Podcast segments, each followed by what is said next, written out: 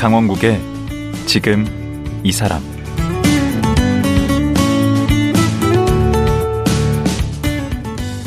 안녕하세요. 강원국입니다.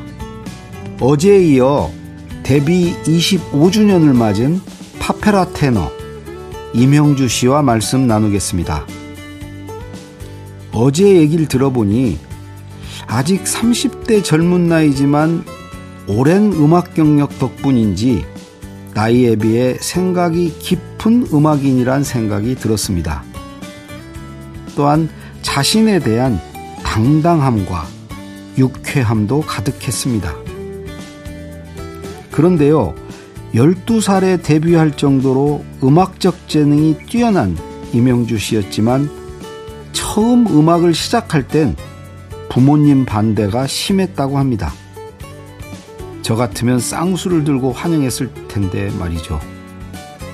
오늘은 임형주 씨가 어떻게 부모님의 반대를 뚫고 음악인의 길을 걷게 됐는지 자세히 얘기 나눠보겠습니다.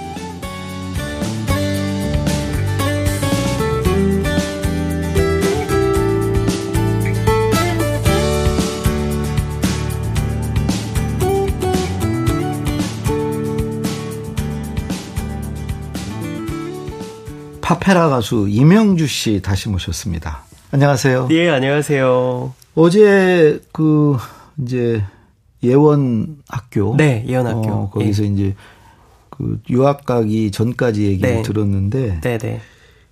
초등학교 몇 학년 때부터 이 노래를 한 거예요? 초등학교 제가 4학년 때요.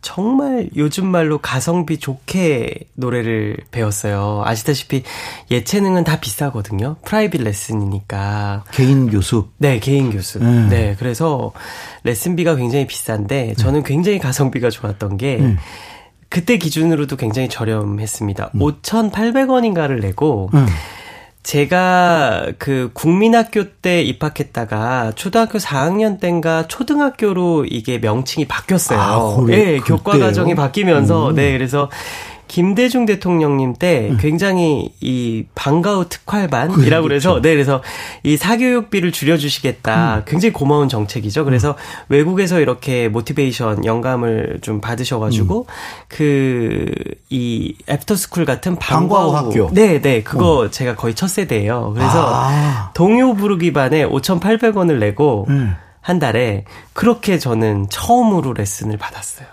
네. 근데 그 선생님이 알아본 거예요? 그 선생님이 이대 성악과를 나오신 강사 선생님이었는데 이제 파트를 정한다고 애들이 꽤 많이 신청을 했을 거 아니에요. 특히나 노래 부르기 반은 제가 원래 1지망이 가야금 배우기 반이었는데 가야금 배우기 반에 전교에서 4명밖에 지원을 안 한 거예요. 왜냐면 가야금을 사야 되니까.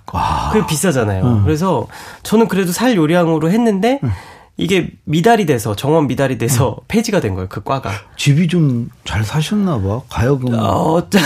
저는 감사하게도 예, 약간 풍족하게 살았던 것 같습니다. 예, 예. 그냥 중산층에서도 조금 그 이상으로 잘 사는 편이었어요. 감사하게. 예, 예. 어차피 노래하는 데는 뭐 크게 돈은 안 들잖아요. 네, 지장은 없었는데 그럼에도 불구하고 그냥 저희 부모님이 저를 이렇게 예체능 전공을 시킬 마음이 전혀 없으셨어요. 아, 그래요? 그럼 네, 뭘 전혀 없으셨고 저희 아버지는 그냥 본인 사업을 좀 물려받기를 원하셨던 것 같고요. 네. 어머님 같은 경우는 이제 외할아버지께서 외조부께서 법조인이셨기 때문에 네, 그래서 외교관이 되기를 원하셨대요. 저희 어머님을. 근데 어머님이 외교관이 못 되셨으니까 그 꿈을 저에게 이제 주입을 시키신 거죠. 근데 제가 그 정도로 공부를 잘하지 못했기 때문에. 근데 지금 생각해보면 제가 민간 외교관이라는 생각이 들어요. 아시다시피 민간 외교관 해외 활동을 많이 했으니까. 그리고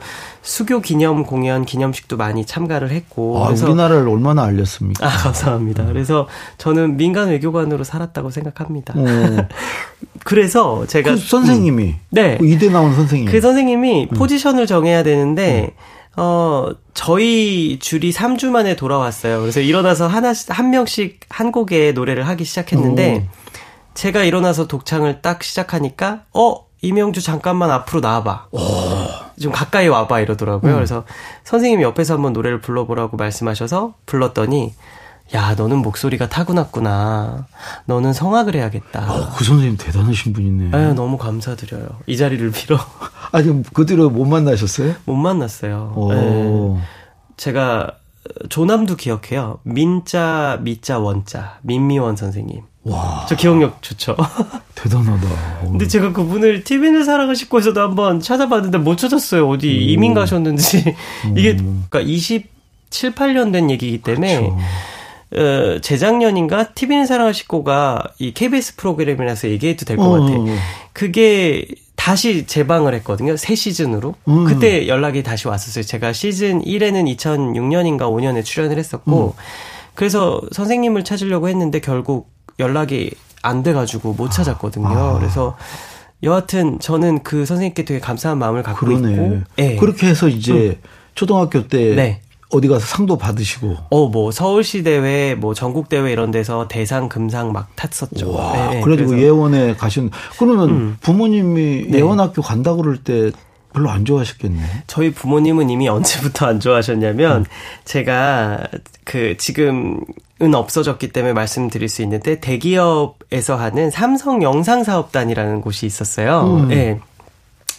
거기에 제가 이 초등학교 4학년 때, 고학년 누나 형들을 제치고 막 그렇게 동요대회에서 상을 타니까 때마침 저희 어머님이랑 가장 친한 언니 동생 하시는 진짜 이모는 아니지만 제가 어렸을 때부터 이모 했던 분의 부군 되시는 선생님이 그때 당시 삼성영상사업단의 고위직 임원이셨어요. 근데 그분이 그냥 집에 오셔서 근데 제가 상을 탔다고 하니까 노래를 한번 불러보라고 한 거예요. 저희 집에 오셨을 때. 근데 제가 그때 동요를 안 부르고 마이클 잭슨의 밴을 불렀던 거예요. 와. 팝송을. 그랬더니 너무 놀라시면서 아 얘는 전문적으로 좀 픽업해서 키워봐야겠다. 트레이닝을 시켜봐야겠다. 그래가지고 저를 삼성영상사업단에 덜컥 스카웃을 하신 거예요. 그래서 저는 제 돈으로 만든 게 아니라 앨범을. 그 데뷔 앨범이 네, 거기서 데뷔 앨범이 건가요? 거기서 나온 거예요. 삼성영상사업단에서. 그게 초등학교. 네, 그게 초등학교 5학년 때 계약을 했고 전속 계약을 6학년 때 발매가 됐죠. 네, 그래서 97년에 계약을 하고 98년에 발매가 됐습니다. 네. 오. 그래서 이제 예원학교에 갔는데 거기서 네. 어제도 이제 얘기하셨는데 네. 계속 활동을 짤막하게 하고 예원학교를 갔어요. 왜냐하면 정통 성악을 배워보고 싶더라고요. 제가 이게 약간 크로스오버로 활동을 하다 보니까 그때 당시는 크로스오버란 장르가 명확하지도 않았고 한국에서 클래식도 아니고 팝도 아니고 약간 부유하는 느낌이 들었어요. 중간에 떠다니는 느낌. 그래서 마리아 칼라스의 앨범을 듣고 이모가 선물을 해줬는데 생일 선물로 전율을 느낀 거예요. 카스타디바, 벨리니, 정결한 여신. 집안이 그냥 이모도 그런 선물을 하시고 장난감 사줄 텐데. 제가 음악을 한다고 하니까 와, 마리아 칼라스 베스트 앨범을. 분이다. 아, 네, 감사하죠. 그래서 그 앨범을 듣고 제가 성악을 배워봐야 되겠다. 네, 정통을 그러니까, 배워보자. 이제 영상 사업단 그것도 못마땅하셨고 네. 예원학교도 못마땅하게 네. 생각하셨고. 네. 그러다가 이제 거기에서 제가 떨어질 줄 알았대요. 왜냐하면 부모님은 당연히 제가 떨어질 거라고 예상을 하신 게 다른 애들은 심하게 안 말리셨구나. 네, 다른 애들은 몇 년을 준비하는 걸 저는 2달 반 남짓 준비를 하는 거니까 당연히 제가 떨어지겠다라는 생각을 하셨대요. 그래서 그때 뭐라고 그러셨냐면 그래 너가 붙으면 오케이 시켜줄게. 근데 떨어지면 깨끗이 음악은 포기하는 거다. 이렇게 말씀하셨어요. 잔꾀를 부리셨구나. 네. 그리고 제가 예원학교를 준비한다고 삼성영상사업단의 활동 중단을 요청한 거였거든요. 거기 그랬죠. 출신들이 좀 삼성영상사업단 네. 있죠? 선배들. 거기 그때 막 대리형, 뭐, 과장 삼촌 이런 분들이 지금 다 굴지의 회사들에서 대표 CEO를 하고 계십니다. 네. 자, 그런 거 보면은 이런 말 하면 좀 그렇지만 세월이 정말 쏜 화살처럼 같다라는 말이 실감이 납니다. 네. 아니 얼굴이 그러신데 네네. 이렇게 네. 그런 소리 하니까 한 60, 70 된 분이 여기 전기현 형이라고 KBS 클래식 FM에서 지금 세상의 모든 음악 DJ 하시는 기현이 형님이 거기 그때 당시 저 삼성영상사업단에서 대리인가 하셨었어요. 네. 그럼 쓸데없는 얘기시고. 아, 그래? 너무 TMI인가? 아니 갑자기 KBS에 와가지고 아니, 옛날 생각들이 막 나시는 거죠. 저 진짜 KBS 와서 또 반가운 게 이 말씀은 꼭 드리고 싶었던 게 아까 방송 전에 감사하게 먼저 말씀해 주셨는데 KBS ETV의 이소라의 프로포즈라는 프로 제가 그걸로 데뷔했어요. 방송 그러니까 데뷔를 98년 5월 2일. 네. 12살 때더라고요. 네. 제가 역대 최연소 출연자였습니다. 네. 그래서 지금 거기서 뭔 노래 불렀어요? 그 이소라의 프로포즈에서 거기서 이제 제 정규 1집 데뷔 앨범 삼성에서 나왔던 그 타이틀곡 난 믿어요랑 또 앤드로이드 웨버의 뮤지컬 에비타 중에 나오는 Don't Cry For Me Argentina라는 대곡이 있습니다. 그 곡을 있죠. 6분 30초짜리 곡을 암보 암기로 했었죠. 그때 엄청 반향을 일으켰어요. 그래서 그 해에만 이소라의 프로포즈를 총 3번 나갔습니다. 와. 네. 최다 출연자예요. 최연소 최다. 그러니까 그 뒤로도 계속 뭐 최연소 최초 그냥 달고 나이가 어릴 때 시작해서 그렇죠 뭐. 참 그 진기록을 많이 갖고 계세요. 카네기홀도 그렇고. 네네. 뭐. 제가 카네기홀에 존재하는 3관, 3관에서 모두 공연을 한 최초의 한국음악가예요. 와. 120년 역사상. 예, 예, 예. 그 다음에 카네기홀 완전 정복. 예. 우리나라 그 큰 저기 네. 무대 5건 네. 또 하신 또 최초라며. 네. 예술의 전당 콘서트홀 오페라 극장 양대 산맥에서 이름 석자 걸고 단독 콘서트 한 게 제가 최초고요. 개관 이래. 88년 개관 이래. 그리고 세종문화회관 대극장, 국립극장 대극장 3대 클래식 공연장을 단독 콘서트로 석권한 게 제가 최초입니다. 제 입으로 얘기하니까 이거 진짜 되게 쑥스럽네요. 아니 이미 다 하셨어요. 그러니까 할 건 다 합니다. 아니 아까 자랑할 건 해야죠. 아 그렇죠. 네네. 네. 근데 그런 데는 네. 이렇게 하고 싶다고 이렇게 제안을 해서 하는 겁니까? 아유, 안 되죠. 안 되죠. 안 되고 정말 아직까지도 그런 얘기들이 있는데 카네기홀 대관보다 예술의 전당 오페라 극장이 대관이 힘들다는 우스갯소리가 있을 정도로 와, 그 대중 가수는 안 불러요? 조용필 선생님이 유일했었고요.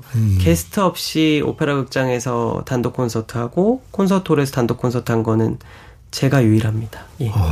네. 한 명의 게스트 없이. 네. 오. 네. 저기는 네. 어땠어요? 네. 그 이제 유학을 가셨잖아. 네네.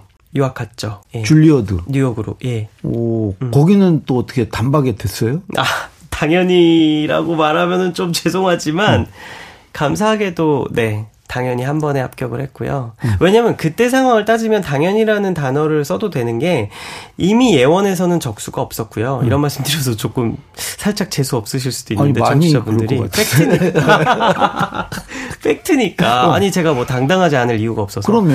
그 예원학교 성악과를 계속 1등을 했었고 한국 콩쿨들을 다수를 다 1등을 했어요. 한 개만 1등한 게 아니라 유명한 굴지의 콩쿨들을. 그래서 저는 국내 최고라고 자부하고 있었고 그 나이 또래에서는 그리고 나는 음반도 내본 경력이 있기 때문에 난 줄리어든 당연히 붙을 것이다. 내가 안 붙으면 누가 붙나. 이런 당당함으로 임했죠. 그런 게 있어야죠. 맞아요. 맞아요. 하려면. 오히려 그때 더 당돌했던 것 같고요. 왜냐하면 겁이 없었고 세상 무서운 줄 몰라서 그때는 엄청 당당했었던 떨어졌어야 되는데. 아 진짜요? 아니 가서 어떻게 바로 됐어요? 그래서 네 그래서 단번에 됐고 저는 사실 합격 통지서 받기 전에 합격을 알았던 게 그 오디션장에서 제가 거의 끝번호였거든요. 그래서 정말 그 젖지들 그 심사위원들이 다 피곤했겠네. 지쳐 있었어요. 엄청 지쳐 있었는데 제가 딱 그 사르티라는 작곡가의 룬지 달카로베네라는 노래를 불렀어요. 그리운 님을 멀리 떠나서 그 이탈리아 가곡을 딱 첫 곡을 부르니까 정말 거짓말처럼 다 이렇게 눈 감고 이렇게 뭐랄까 예, 이렇게 턱을 괴고 있었던 분들이 눈을 번쩍 뜨더라고요. 자기네들끼리 뭐라 하더니 첫 곡 끝나고 박수가 나왔어요. 심사위원석에서. 그래서 저는 합격 당연히 될 줄 알았어요. 박수를 받았는데 합격을 못하면 말도 안 되고. 그리고 저한테 그러더라고요. 너 사실 지금 억셉트 됐다. 합격됐다. 근데 얘기하지 말아라. Keep secret. 근데 그 되게 잘난 체 하시는데 밉지를 않네요.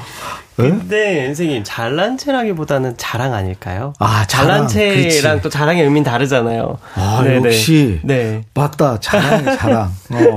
그래서 자랑하면 얄미운데 네. 전혀 그렇지 않아요. 아, 감사합니다. 너무 자신만만하게 자랑하니까 자랑같이 보이질 않아. 아, 왜냐하면은 조금 제가 해온 그 궤적에 있어서는 떳떳 하기 때문에 그런 것 같아요. 아, 그래도 우리 네. 청취자분들 중에 그 너무 저렇게 막 탄탄대로 승승장구만 했다. 재수 없다. 혹시 이런 분들도 있을 수 있죠. 있을 수 있잖아요. 제가 안티가 많았습니다. 그래서 그래서 그 유학생활에서는 뭐 힘든 건 없으셨나요? 아유, 안 힘들었다 그런 거짓말이고요. 뭐 많이 울기도 하고 집에 막 모든 걸 다 내려놓고 때려치고 가고 싶은 생각도 있었고. 외로워서? 외롭고. 과정이 어려워서? 글쎄요. 그러니까 제가 그 줄리어드 음대 예비학교 오디션을 준비하는 과정은 행복했어요. 음악적으로 뭐가 힘들었던 건 솔직히 없었어요. 네, 레슨 받는 동안, 공부하는 동안, 수학하는 동안 없었는데 집에 대한 그리움, 네, 그러니까 약간 향수병, 같은 향수병 같은 거. 그래서 근데 저를 버티게 해줬던 힘이 지금 생각해 보면 저는 아까도 말씀드렸지만 뭐. 저희 집이 조금 경제적으로 어려워서 제가 유명해져서 뭐 소년가장처럼 막 돈을 벌어다 드려야 되고 그런 게 아니었는데도 성공에 대한 집착이 굉장히 남달랐어요. 아, 본인 스스로? 네, 제 스스로가. 부모님 요구하는 것도 아닌데? 저희 부모님은 오히려 그렇게 저처럼 막 성공해라 성공해야만 된다 이런 얘기를 제 자신에게 한 번도 하신 적이 없고. 오히려 말리는 분이시네요. 예, 맞아요. 좀 놀아라. 약간 방임교육. 근데 저는 제 자신에게 늘 채찍질을 했고 현실에 안주하면 안 되고 성공해야 된다. 왜 그랬을까? 어려서부터 세계 위인전집을 읽은 게 굉장히 큰 영향인 것 같고요. 어머님이 저 어렸을 때 초등학교 때 세계 지도를 붙여주셨어요. 벽에다가. 부추기셨네. 그래서 봐봐라, 우리나라는 생각보다 큰 나라가 아니다. 세계는 이렇게 넓다. 그러니까 너 세대부터는 아마 전 세계에서 너가 활약하는 사람이 될 수 있다. 네가 무슨 일을 하든. 네, 그래서 저는 그 세계지도 그게 굉장히 크게 저한테 각인이 됐었고 성공해서 돌아가야겠다는 생각이 있었고 줄리어드 음대 예비학교 합격 못하면 나는 죽어야 된다 이 생각이 있었던 것 같아요. 그렇게까지나. 너무나, 그러니까 나는 목에 칼이 들어와도 내가 해내야 될 건 해야 되고, 무조건 나는 성공해야 된다. 성공해야만 한다. 왜 그런지 모르겠어요. 지금은 그 정도로까지 성공에 집착은 없는데. 지금도 약간 그런 쪽이에요? 이 정도 성공하셨으면 됐지. 아, 저는 제가 지금 70% 정도 성공했다고 생각합니다. 제 개인적으로는. 그래도 많이 양호하네. 네, 많이 양호. 절반도 안 됐다고 그런 것보다는. 그렇죠. 절반도 안 됐다고 그러면 제가 너무 제 자신을 들들들 볶을 것 같아서 암 걸릴 것 같아서 그렇게 살면 안 되겠더라고요. 70. 근데 그때는 뭐 70%도 아니고 10%도 성공했다고 생각 못 했으니까 엄청 성공해야 됐다겠다라는 그 일념 하나. 그걸로 버텼어요. 힘들었겠네. 네. 외로움도 극복도 하셨겠지만 네네. 그런 강박이 그리고 그때 IMF 직후라서 환율이 굉장히 높았을 때예요. 1,500원 1,600원 막 이럴 때거든요. 환율이 그 안정화가 잘 안 됐을 때라서 유학생들 힘들 때죠. 네, 엄청 힘들 때예요. 그래서 아무리 저희 집이 좀 경제적으로 풍요롭다고 하더라도 고환율은 너무 죄송하더라고요. 그래서 10불짜리 지폐 하나 쓰기, 1불짜리, 1달러짜리 지폐 하나 쓰기, 한 장 쓰기가 좀 너무 죄송했고 좀 제가 일찍 철이 들었던 편인 것 같아요. 그런 면에서 경제적으로는. 예, 그래서 그렇게 막 부담을 드리는 게 너무 죄송했던 것 같아요. 어린 마음에. 조숙하셨는데. 아, 그래요? 저는 그래서 거기서 쇼핑 거의 안 했어요. 미국에서 뭐 아울렛 같은 것도 안 가고 예. 메이커를 입어본 적이 없어요. 유학 동안에는. 예. 지금은 되게 고급 같아요. 그 시계도 그 금이에요? 지금은 좀 돈을 버니까 지금은 좀 돈이 있습니다. 제 돈이니까. 그렇죠. 네네네네. 그렇게 해서 유학생활을 하셨는데 그럼 유학생활 중에 이제 방향을 그 이쪽으로 잡은 건가요? 파페라 쪽으로? 거기서 그 줄리어드 음대 예비학교 준비하는 동안 내내 만났던 음악 관계자 선생님들, 그 미국의 현지 관계자들이 미스탈 님은 오페라틱 팝, 이 파페라에 굉장히 재능이 있어 보인다. 그쪽 인더스트리로 좀 나가봐라. 그렇게 자꾸 저한테 권유 아닌 권유를 하시는 거예요. 근데 저도 예전부터 안드레아 보첼리 되게 존경하기도 했고, 예, 그래서 2달 동안 되게 고민을 했어요. 깊게 고민을 했어요. 그래서 미국 뉴욕에서 그 맨하탄의 그 저희 줄리어드 음대 예비학교가 이 가운데 광장에 이 분수를 사이에 두고 뉴욕 메트로폴리탄 오페라 하우스, 아메리칸 발레 티어러 이렇게 예술의 전당처럼 다 모여 있어요. 아, 그래요? 링컨 센터를 이렇게 모티베이션에서 지은 게 예술의 전당이잖아요. 전 그러셨구나. 예, 그리고 제가 얼마 전에도 칼럼을 썼지만 한국예술종합학교 아시죠? 한예종.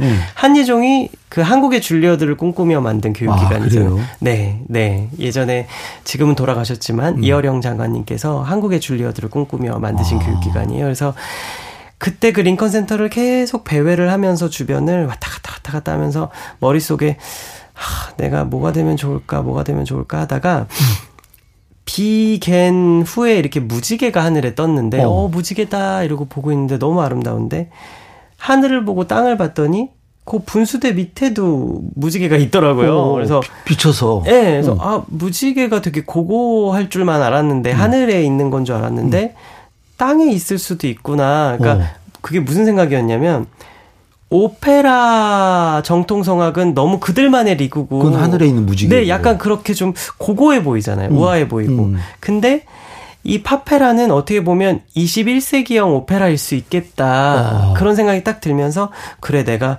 조수미 금난새 선생님 같은 선배님 같은 이 대중과 교감하는 클래식 음악가가 되는 게 꿈인데 아 그럼 파페라를 해보자.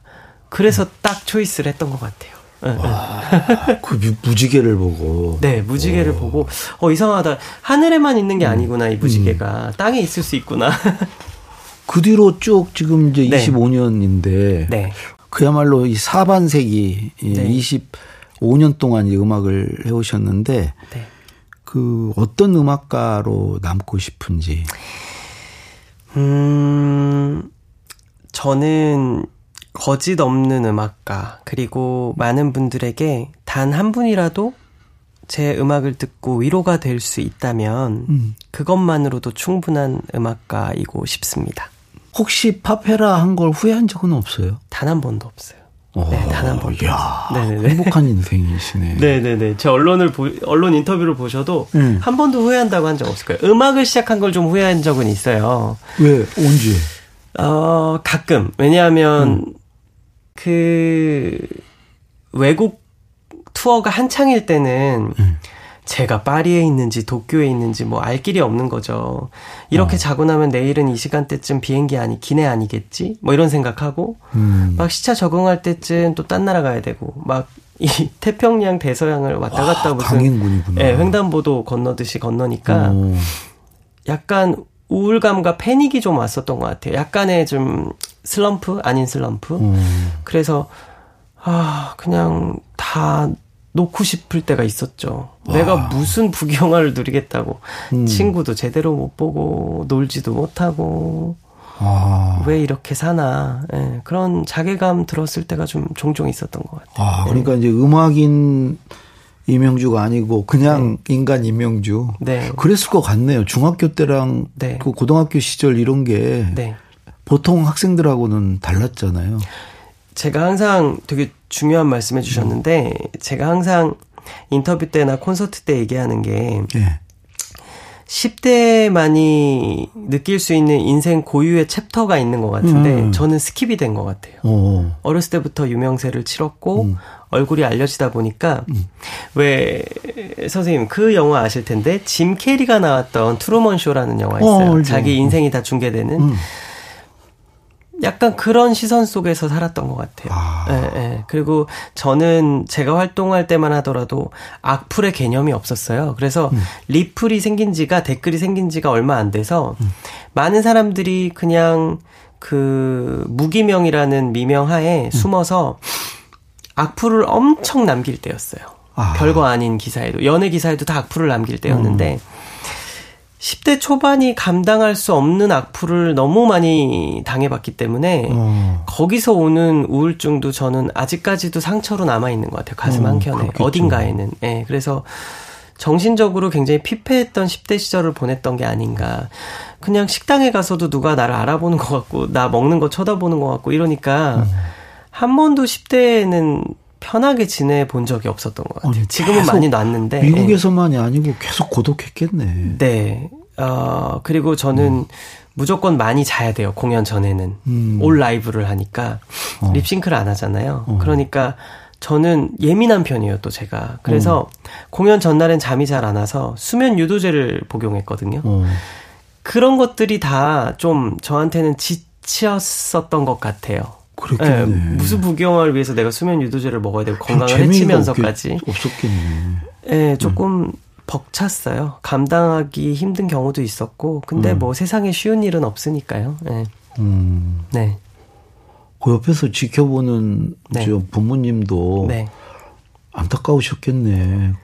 많이 죄송하죠. 예. 네. 제가 막 이틀 밤 꼬박 새는 건 예산 일도 아니었으니까 제가 좀 불면증이 어렸을 때부터 있었거든요. 예. 야, 참. 갑자기 너무 어두운 얘기를 했나요? 아니요. 그런 예. 얘기를 듣고 싶어 합니다. 아, 그래요? 예. 근데 저는, 그니까 제 주변 지인들이, 아우, 힘든 것도 좀 나가서 얘기해. 맨날 좋은 얘기만 하지 말고. 근데 저는, 제가 힘들고 아픈 얘기는 좀 숨기면서 살았던 게, 동정표 받기가 싫었던 것 같아요. 아. 자존심이 있어서. 근데 지금은 힘든 거는 힘들다고 좀 어느 정도 얘기하고 지내고 있습니다. 그러니까 정말 진정성이 확 느껴지면서. 아, 감사합니다. 네. 저는 그런 얘기 좋아해요. 아, 그러세요? 네. 근데 이제 시간이 오늘 또 다 돼서 네. 오늘 여기까지 듣고요. 네. 내일 마지막으로 하루 더 모시고. 아, 감사합니다. 마지막. 또 듣도록 하겠습니다. 오늘 말씀 고맙습니다. 감사합니다. 예, 파페라 가수 임형주 씨였습니다.